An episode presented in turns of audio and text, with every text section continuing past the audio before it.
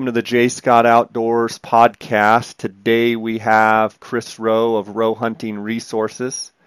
And Chris, we have been doing a series basically on, uh, you know, elk tactics, elk behavior, elk vocalizations, and uh, doing a little bit different. A lot of times you and I get into really good, you know, hour and a half, hour and 45 minute conversations uh, I thought about breaking these up a little bit and just making a little bit shorter clips and segments so people could, um, you know, a lot of times people don't have that hour and a half to listen.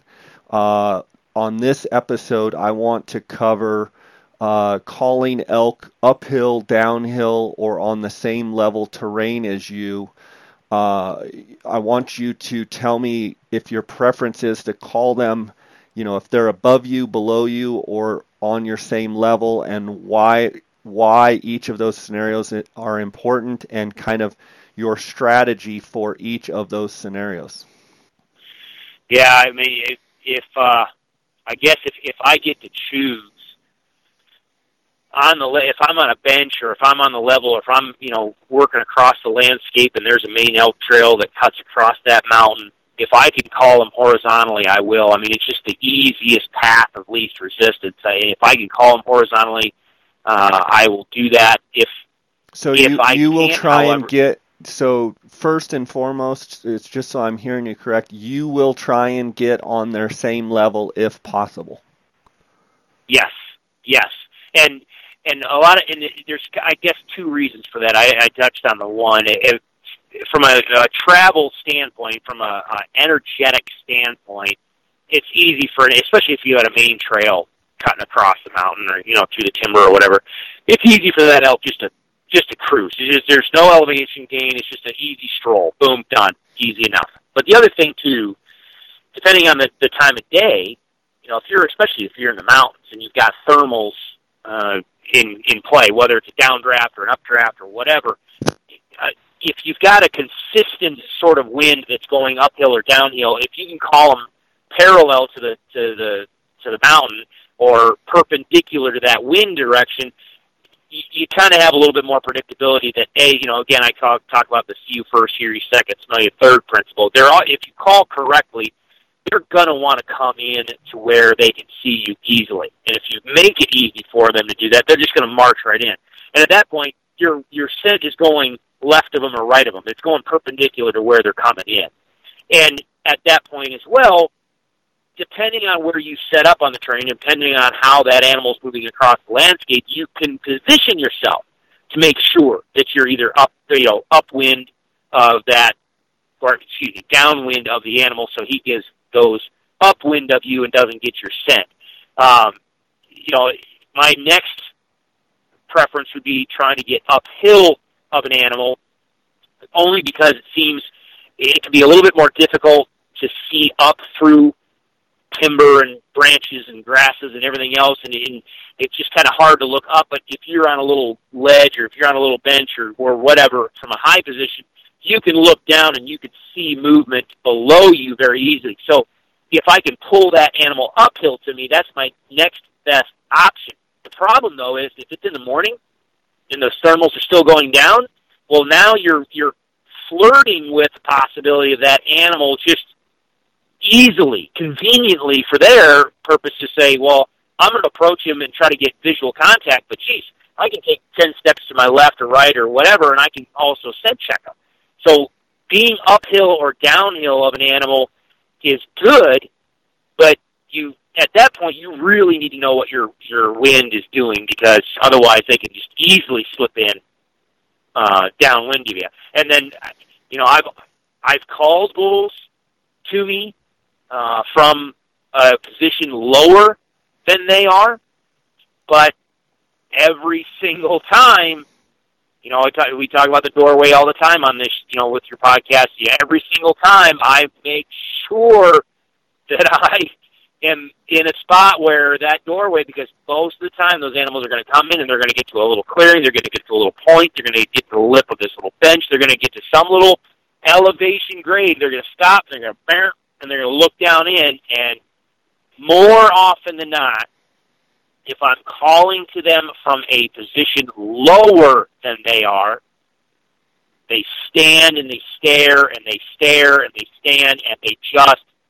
they don't they they just use the elevation to their advantage and they stand there and wait to see movement from the animal that I'm you know the whether it's I'm cow calling or whether I'm using full vocalization. They they they expect to see an animal down there and from their position they expect to be able to see some movement.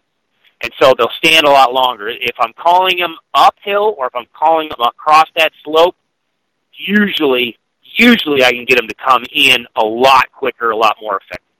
What about the dominance issue of, you know, bull to bull? Let's say you're bugling back and forth with the bull. Um, you know, I've heard it said where a bull wants to have the uphill ground, he wants to have the high ground so that if a bull approaches him from below, he's got, you know, weight and leverage that he can, you know, have some dominance there. Any thoughts on that? Yeah, I think that can actually play into it as well. I I I, I think sometimes it, you know people might perceive. It, well, let me take a step back. I'm not going to say that it's not happening, and I can absolutely, from a human standpoint and, and from a behavioral standpoint, that absolutely makes sense and absolutely could be happening. The other flip side of that, though, is I could make the argument that the bull swings in from the uphill side simply because it's easier for him to look down through stuff than up through stuff, and so he can swing around to the uphill side, keep him keep some distance between him and the the adversary or the potential threat that he's perceiving, and he can visually see them better from an elevated standpoint. So he can he can engage them visually visually without getting himself into the danger zone of, of getting too close and then running into a set of antlers. Make sense? Yeah, that makes sense. So it, it could be either way, but yes, you're absolutely right. If you're dealing with a bull, especially with bull cows or whatever, or a bull that seems cautious, yeah, sometimes they will swing to the uphill side just to get the elevation gain on it, so they can either see or, you know, whatever. But they will swing up.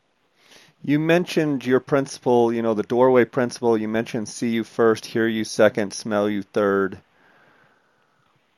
And we've talked a lot about it, but I think it's just like groundbreaking, you know, like no one's in my mind ever broke it down like that and I think it's so important and once I started grasping the doorway principle and doorway concept and and remembering see you first, hear you second, smell you third.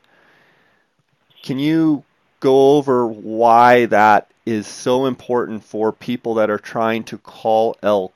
Why that principle those principles are paramount, like the most important, probably the probably even better than sounding really well. Those principles are super important to be successful. Well, yeah, we talked about it. Just uh, this is just a few episodes back. We talked about that doorway. It doesn't matter how good of a caller you are. I mean, it, it, seriously, it doesn't. It doesn't matter if I'm calling, if, if, if, if you, Steve. It, it doesn't matter. It's irrelevant. If you are not set up in a good setup, you're not going to harvest that animal. I mean, if you, if you you know, he could sound like the best cow in the in the world or the best bull in the world, but if if you're out of position where that animal just wants to lock up 80, 100, 150 yards away and sit there and stare at you and not come in, you know, everybody always talks about, oh, the bull hung up on me. Well, yeah, he he stopped in his doorway where he should be able to see that animal that he's hearing, and and he couldn't see anything, so he's just going to stand there and stare.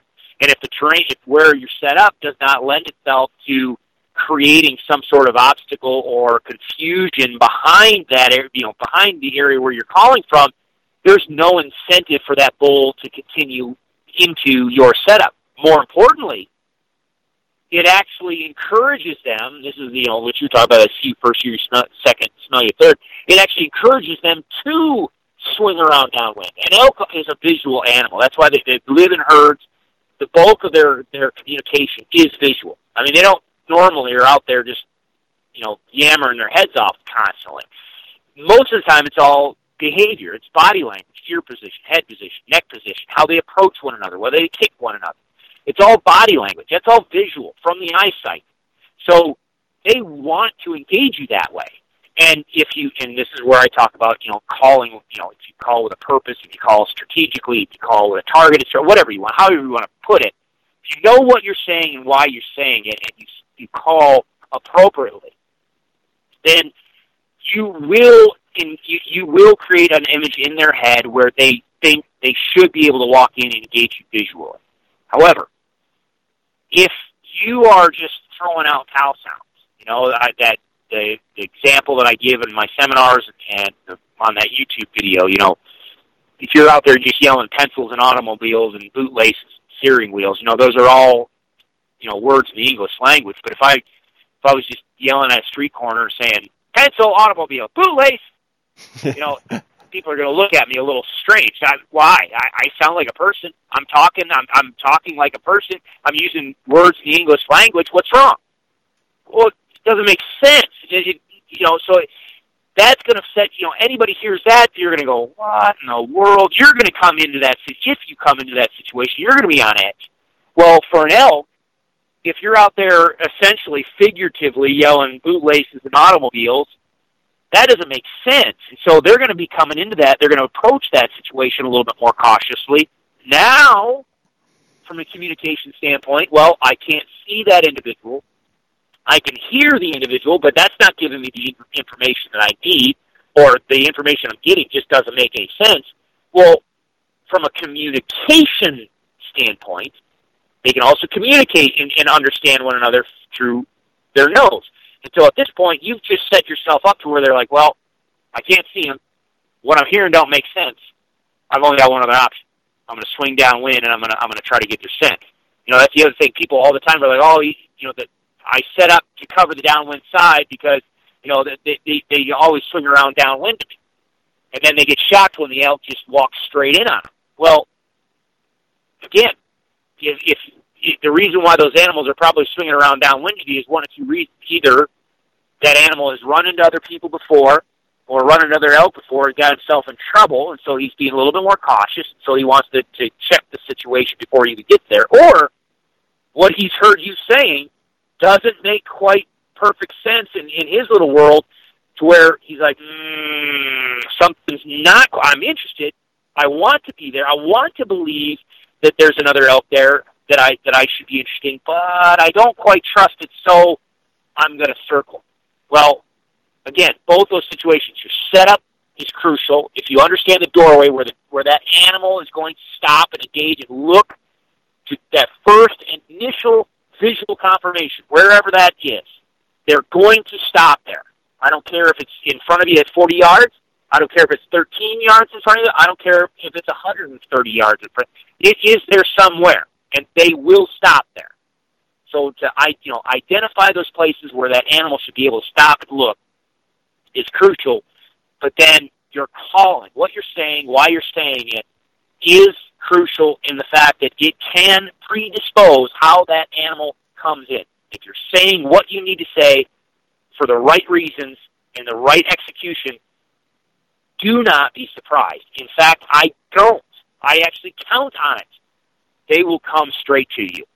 They can come straight to you. If, if people want, if, if you, nothing else, if you just go to our YouTube channel, uh, you mean if they don't want to spend the twenty bucks to buy the elk module, yeah, which exactly. has over thirty hours of video of all these things you're talking about?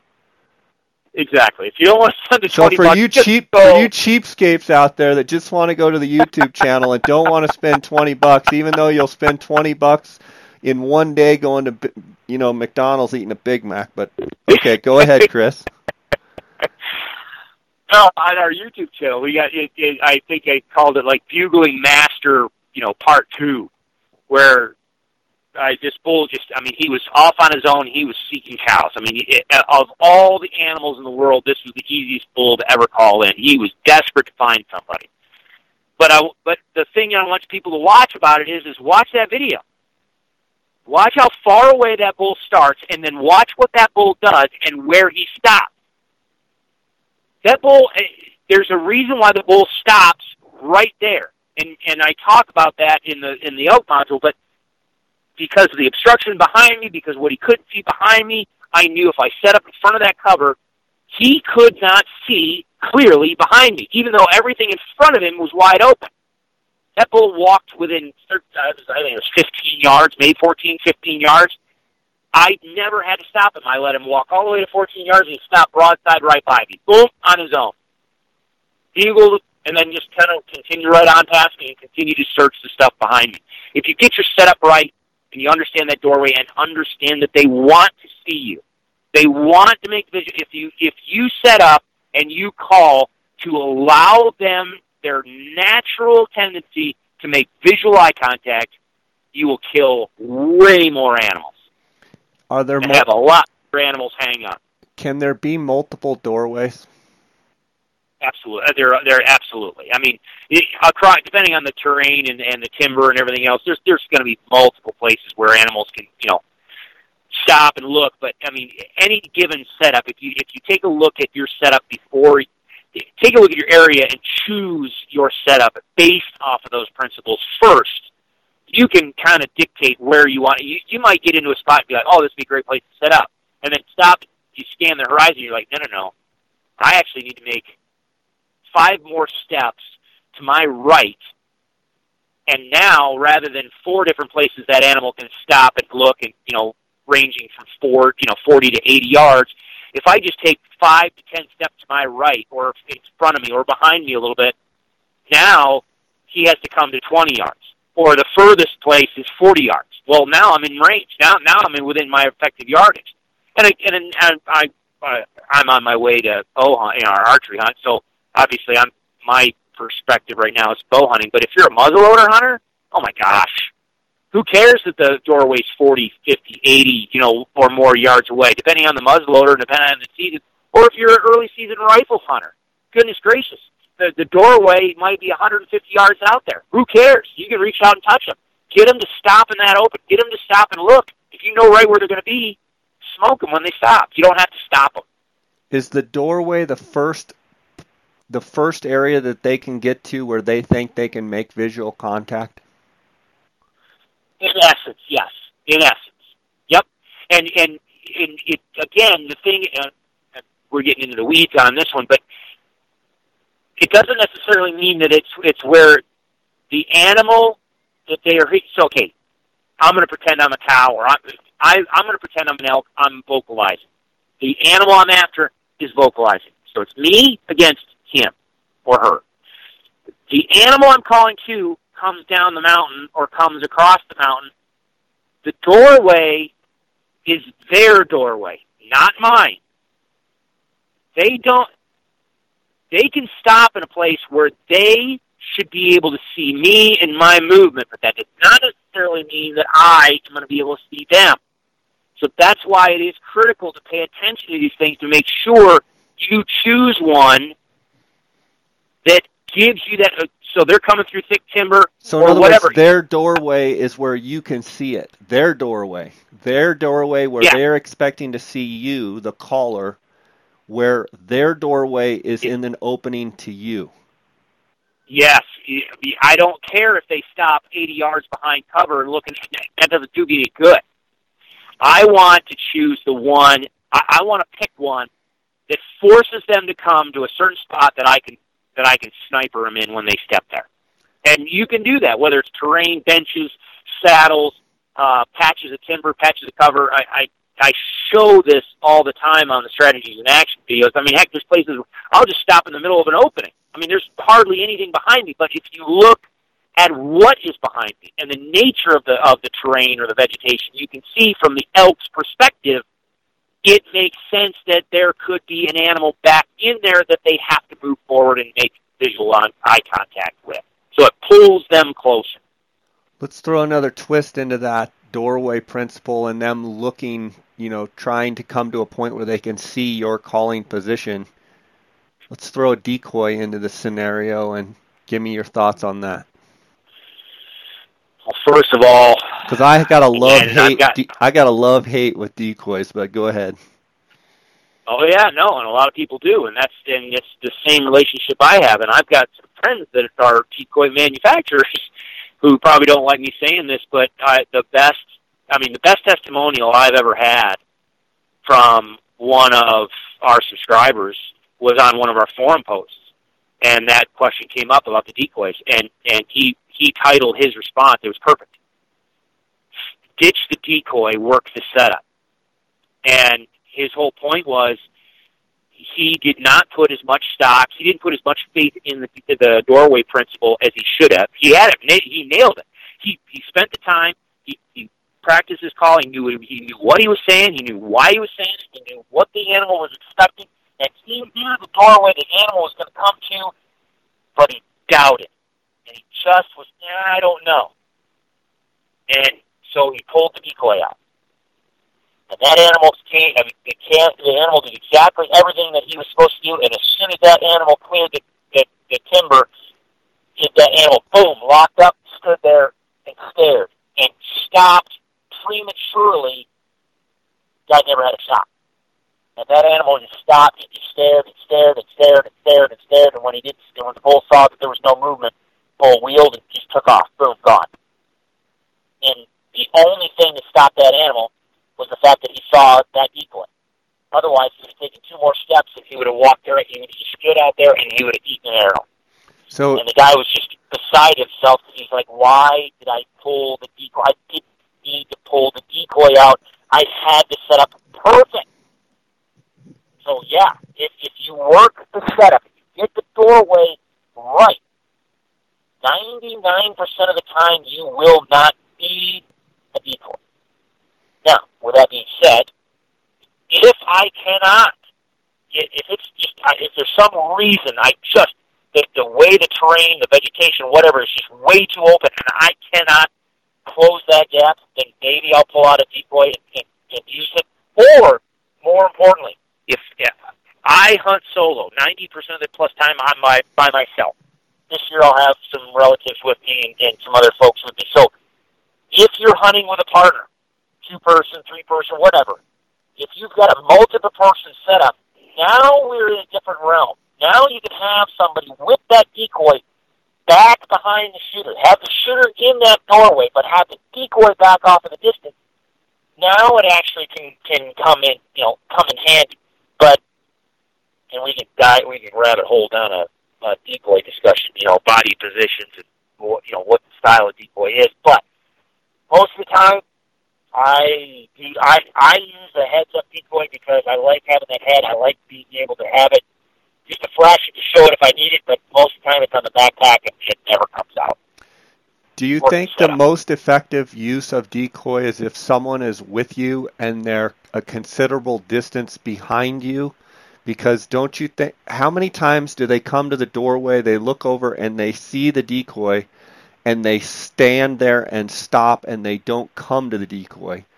And how many yeah, times do they come to the doorway, yeah. they see the decoy, and they come to the decoy? What's the percentage there? Most of the time, if they are if they're in with short distance, it depends on the style of decoy. It depends on what's happening with the decoy. If they come in and and boink, there's a decoy there again.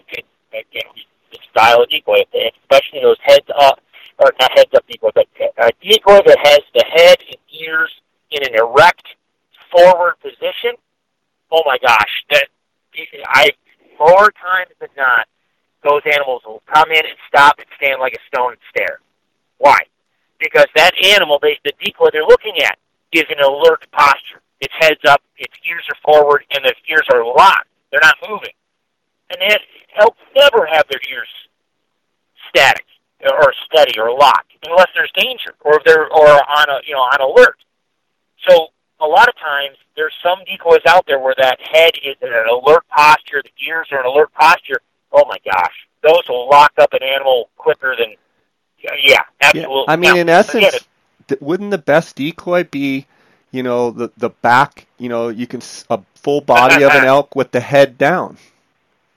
Feeding. Well, there you go. That's I is that I think that's either the Fred Eichler Montana decoy or maybe it's the Miss September decoy by Montana decoys or the best one I've ever I I still have it today and I use it from time to time. It's the elk butt decoy from Montana decoy.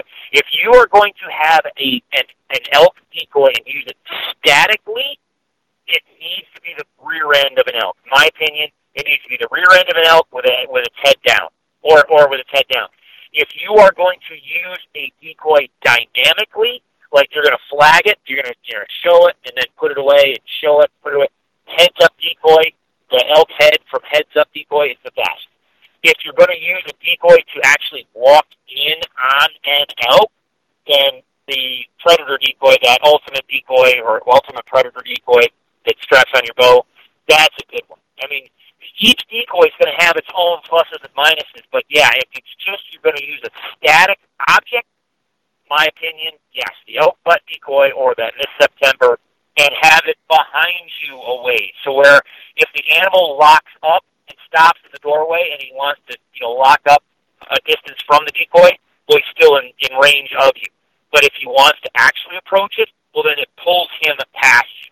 Don't set the butt decoy or that, you know, like the ultimate predator decoy. Don't just have it standing static with you. I think you can end up running in more troubles than than not. Good stuff there, Chris. Um, on the next on the next episode, I want to cover a listener's question. It's it's uh, fairly comprehensive, but he wants to know. Uh, he's got an Arizona elk tag. He wants to know if he should be calling in the morning, sitting water in the evenings, uh, you know, chasing bugles in the mornings. He wants to know uh, glassing tactics, strategies, and it, it's going to be a good episode. I want to thank you for spending time with us here. I want to give you a chance to let the listeners know uh, how they can find out more about you and more about that doorway principle and and uh, you know find out about the elk module. And uh, for those people that are willing to spend 20 bucks, it's probably the and you're an elk hunter, it's the best 20 bucks you'll probably ever spend.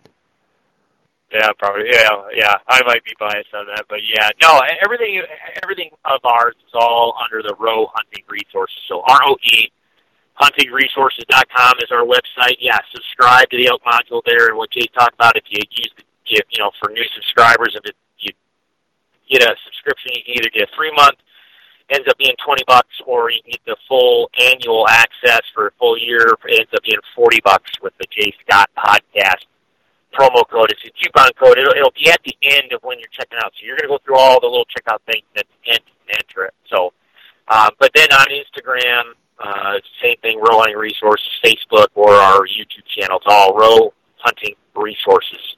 So, yeah, no, I appreciate you having me on again. It's always fun. I enjoy having these conversations.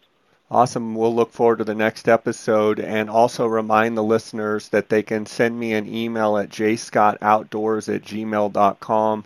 They can send me a direct message on Instagram at jscottoutdoors. And thank you to the sponsors that uh, make this podcast possible. I uh, want to remind the listeners GoHunt.com Insider is letting you guys have a 30 day free trial if you use the it's if you go to gohunt.com forward slash jscott, you can get a 30 day free trial. You get full access to the Insider uh, program, uh, and you can check it all out, and uh, it, it's free. Uh, so uh, go to gohunt.com forward slash jscott. Also check the show notes uh, for KUIU Ultralight Hunting, where the mobile showroom is going to be over the next couple weeks and months uh, phoneskope.com, and the Outdoorsman's. Uh, Chris, thanks. I'll look forward to hearing from you on the next episode. Absolutely. Thank you.